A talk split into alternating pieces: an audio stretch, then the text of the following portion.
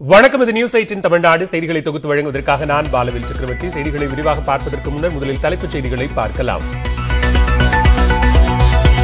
கடலூரில் இரண்டாயிரத்து மூன்றாம் ஆண்டு முருகேசன் கண்ணகி தம்பதி ஆணவ கொலை செய்யப்பட்ட வழக்கு. குற்றம் சாட்டப்பட்ட பதினைந்து பேரில் பதிமூன்று பேர் குற்றவாளிகள் என கடலூர் நீதிமன்றம் தீர்ப்பு. வடகிழக்கு பருவமழை முன்னெச்சரிக்கையின் நடவடிக்கைகள் தொடர்பாக முதலமைச்சர் ஸ்டாலின் ஆலோசனை. பேரிடர் மேலாண்மை மின்சாரம் சுகாதாரத்துறை அமைச்சர்கள் அதிகாரிகள் பங்கேற்பு.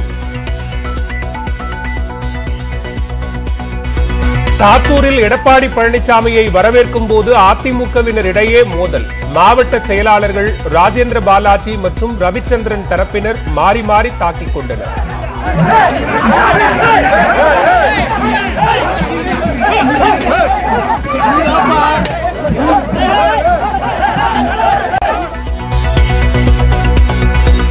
நான்கரை மாதங்களுக்கு பின் அக்டோபர் ஒன்றாம் தேதி முதல் அரசு ஏசி பேருந்துகள் இயக்கம். எழுநூறு பேருந்துகள் இயக்கப்பட உள்ளதாக அமைச்சர் ராஜகண்ணப்பன் தகவல்.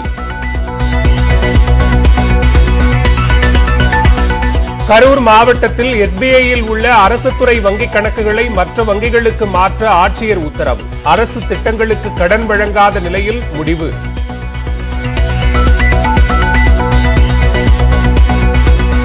அனைத்து தரப்பு மக்களின் கோரிக்கைகளுக்கும் செவிசாய்க்கும் அரசாக திமுக அரசு திகழ்கிறது. காது கேளாதோருக்கான மருத்துவ கருவிகளை வழங்கி முதலமைச்சர் ஸ்டாலின் பேச்சு.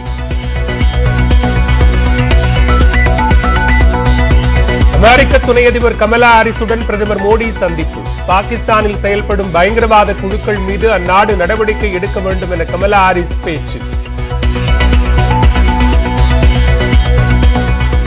தமிழகம் முழுவதும் நேற்று இரவில் நானூற்றி ஐம்பது ரவுடிகள் கைது. குற்றச் செயல்களை தடுக்க கடும் நடவடிக்கை தொடரும் என டிஜிபி சைலேந்திர பாபு தகவல்.